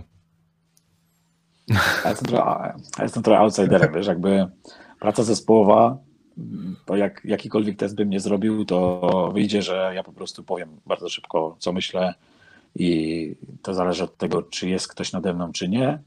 E, często go nie było, więc jakby po prostu mówiłem swoje, albo zostawiałem to zespołowi, bo oni to zrobią lepiej, ja się w to nie wtrącam, mam inne rzeczy do na głowie. Natomiast e, po prostu powiedziałbym prosto i wymyślacie koło na nowo. Patrzcie, tu jest takie coś i po co to wymyślać na nowo, jeśli to już jest gotowe. Robimy to tak i tak, popatrz. Jeśli by to nie przeszło i by cały czas nie miałbym posłuchu do tego, to bym to olał. Jeśli bym nie mógł tego olać, bo to przeszkadza w mojej pracy albo przeszkadza w realizacji tam jakiegoś większego celu i tak dalej, widzimy, że kręcimy się w kółko, to idę do szefa kierownika czy do kogoś, kto ma poparcie w tym zespole i mówię mu, słuchaj, nie lubią mnie, w ogóle nie mam posłuchu, ale patrz, tak wygląda. Tutaj masz gotowca, oszczędzasz 80% czasu. Nie musimy wymyślać koła na nowo. To koło już dawno ktoś stworzył. Wykorzystajmy to, a wtedy będziesz mógł pokazać tam wyżej komuś i tak dalej, że yy, patrz, oszczędziłeś czas i zasoby. Możecie tutaj teraz, nie wiem, robić coś innego albo zająć się tam jakimś innym tematem i tak dalej. To zawsze jest rozwiązywanie problemów, nie? Więc jakby ja nie jestem super w rozwiązywaniu problemów, ale bardzo szybko powiem ci o tym, że jeśli coś jest nie tak, to ci po prostu powiem prosto, ej, to jest spieprzone. Nie musimy e, projektować w ilustratorze tego dokumentu od A do Z. Jeśli mamy e, siedmiu ludzi, którzy będą nad tym pracować, weźmy kanwę i zróbmy to na, na podstawie kanwy, ale zaprojektujmy tylko okładkę, żeby nie wyglądało jak z kanwy. OK, 80% czasu zaoszczędzone, idziemy dalej. Jakby te małe rzeczy takie, ale ja je szybko powiem. E, więc to pod tym względem mogę być lubiany, a pod drugim względem będę hamem i prostakiem, nie? No bo jak to...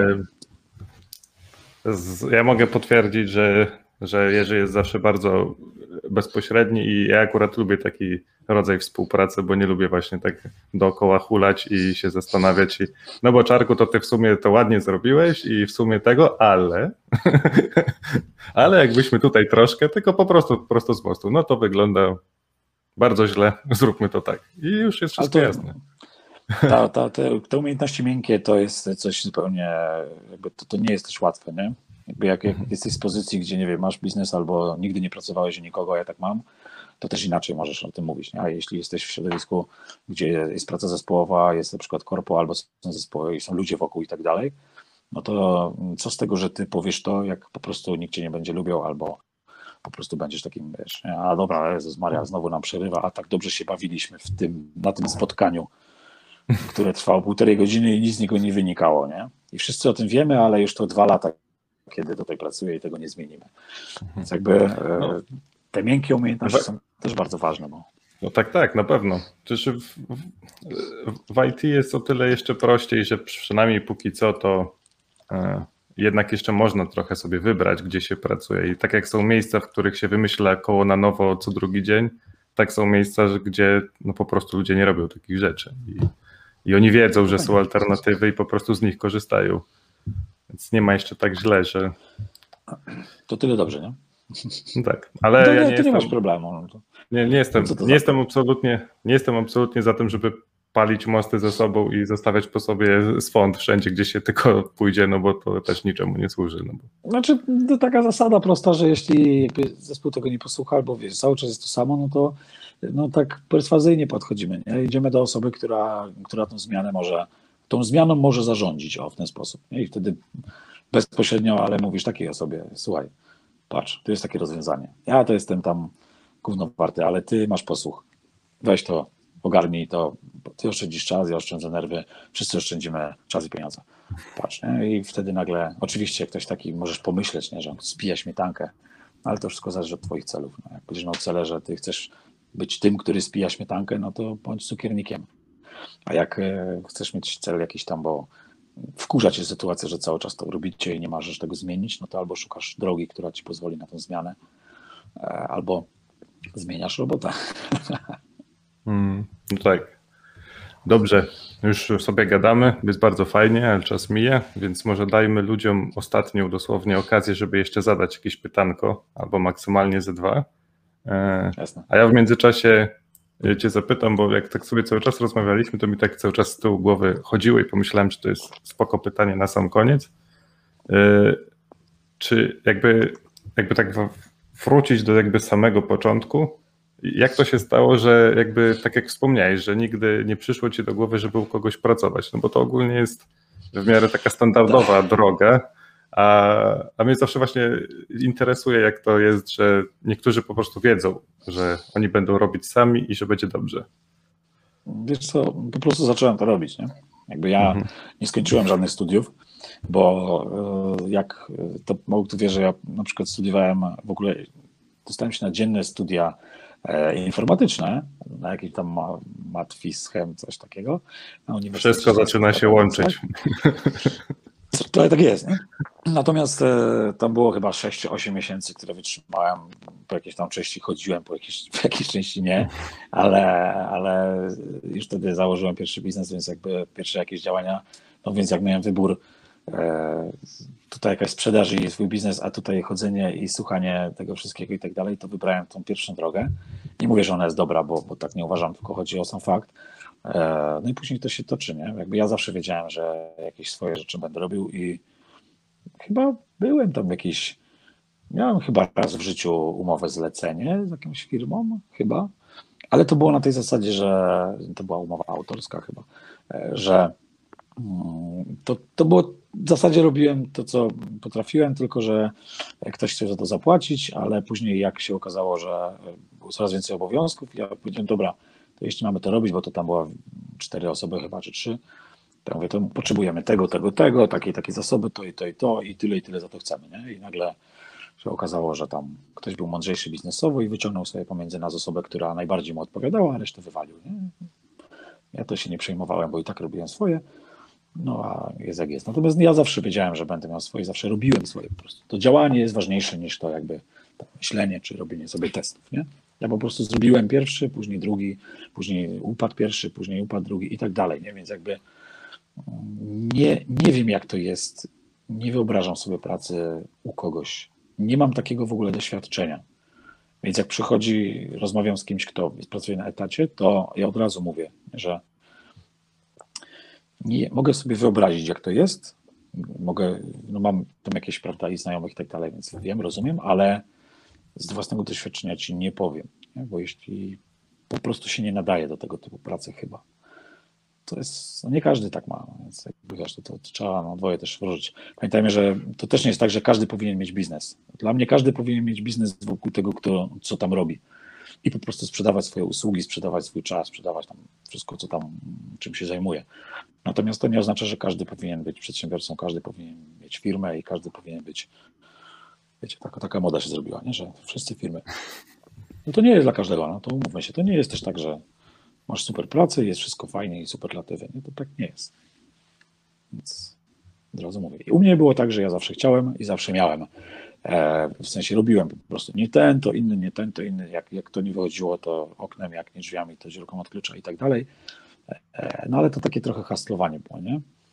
Mhm. Natomiast czy to jest dobre, to nie jest dla każdego. No. To, to, taka droga. Niech sobie każdy tam po swojemu myśli i robi po swojemu nie moją e, rolą, ani nie moją intencją jest oceniać, czy e, krytykować, czy mówić, wiesz, coś, kto zrobi dobrze, czy źle.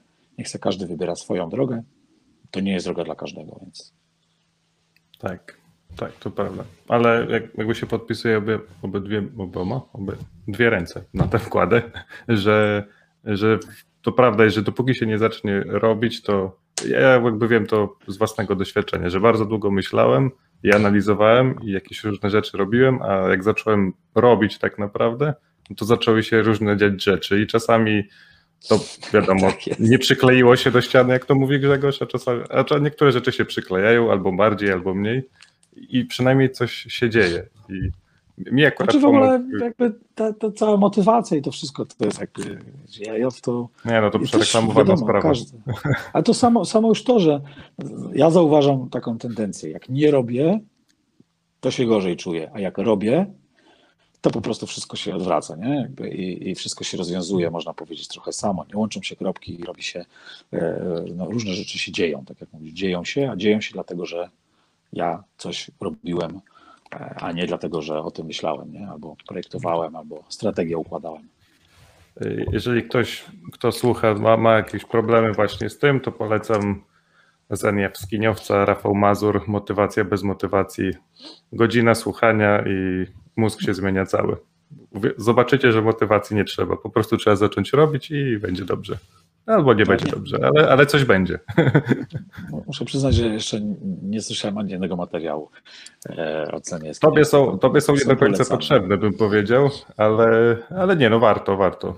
Ja polecam na prawo i lewo, bo naprawdę warto. Tutaj Adam zadał, to już będzie ostatnie pytanie. Jakie twoje plany na przyszłość, Jerzy? To takie ładne na zakończenie. Właśnie, co kombinujesz? Bo ty plany. zawsze coś kombinujesz. Plany, plany. Z tymi planami to jest tak, że pro, kiedyś próbowałem być taki, e, taki PM-owy, tak powiedzmy, z IT, nie? I tam dbałem o to, żeby te zadania tam były, żeby to odhaczać i tak dalej. I KPI, tabelki i te sprawy. To prowadziło u mnie do frustracji, nie? Na dłuższą metę. To znaczy, ja to dopiero zauważyłem w momencie, kiedy rzeczywiście tam zmieniłem to podstępowanie. E, albo sobie wkręcam, tak, nie mówię, że tak było, nie? No, ale chyba bardziej u mnie jest kierunek, a nie taki plan, nie? Oczywiście te plany się rodzą, one są gdzieś tam w głowie, te połączone te kropki, te działania się wykonuje, natomiast to jest raczej e, taki kierunek. Co dalej? No teraz u siebie ja tworzę kursy między innymi ze stron sprzedażowych, czy generalnie z landing page'y, także zamarketuję oczywiście landingpro.pl i tam można poznać metodę pisuaru. E, tak, tam, tutaj, o właśnie, gdzieś tutaj, tutaj. E, to ona jest śmieszna, ale to marketing, więc wyróżnienie się czasem przydaje, w szczególności w takich tematach. E, natomiast mm, no, kursy, konsultacje, e, ale też mam w planach akurat w tym roku jeszcze dodać jedną zupełnie inną nogę biznesową, e, taką bardziej automatyczną do swojej działalności i e, tak naprawdę, ile, jeśli tych nóg jest więcej, tym jest lepiej, ale jeśli nie absorbują, jeśli nie absorbują naszego czasu. Bo tutaj jest ten problem, że ja taki trochę jestem sfokusowany na pewne działania, to wtedy odrzucam te inne jeśli tam nie ma zespołu, czy, czy kogoś, kto jakby dalej to poprowadzi, czy pewne rzeczy popcha, to wtedy będzie problem z tym, nie? Więc jakby ja w większości tematów odmawiam raczej w tej chwili, niż w nie wchodzę, bo jeszcze parę lat temu pewno bym chętnie wszedł w to, w to, w to, w to. Nie? A teraz ja raczej w większości odmawiam, mimo że za tym stoją na przykład pieniądze. Nie? Bardzo często tak jest, że ja po prostu mówię nie, bo jestem teraz ukierunkowany na taki, a nie inny rodzaj pracy, e, na przykład na budowanie czegoś e, i później sprzedaż wielokrotną tego samego, czyli taka praca w modelu raz zbudujesz, wielokrotnie sprzedajesz. Nie? Czy to kursy, czy produkty cyfrowe, e, tudzież jakieś abonamenty, czy tam jakieś inne podobne. Natomiast raczej w modelu, który nie będzie absorbował mnóstwo mojego czasu, e, no bo po prostu go nie kupię. Nie? I to brzmi tak, wiadomo, górnolotnie, prawda? A, bo czas najważniejszy i tak dalej. Ale no jak ja jestem rodzicem też czwórki dzieci, więc mm, ja chcę spędzać ten czas z dziećmi, z żoną e, i nie chcę się obudzić sytuacji, gdzie po prostu mam 16 godzin na dobę wypełnione tylko zadaniami, zadaniami, zadaniami. Ja tak nie chcę. Nie? Bardziej cenię wolność wyboru niż e, obłożenie i bycie tam, nie wiem, produktywnym. Nie?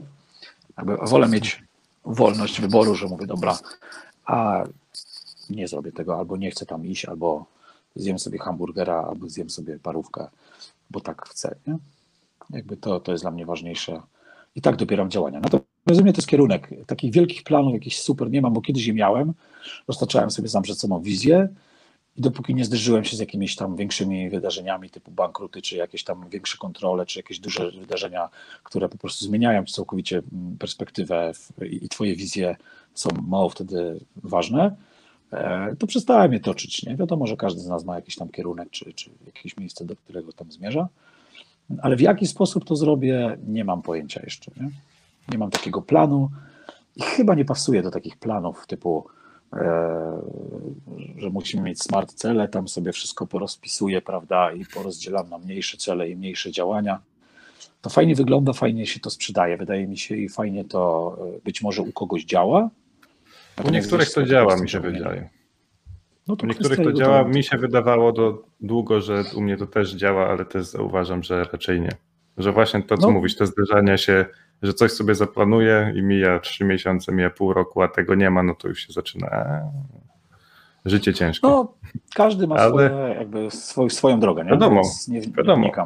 Znam, znam parę osób, znam parę osób, u których to doskonale działa i naprawdę robią wielkie interesy i wszystko idzie doskonale.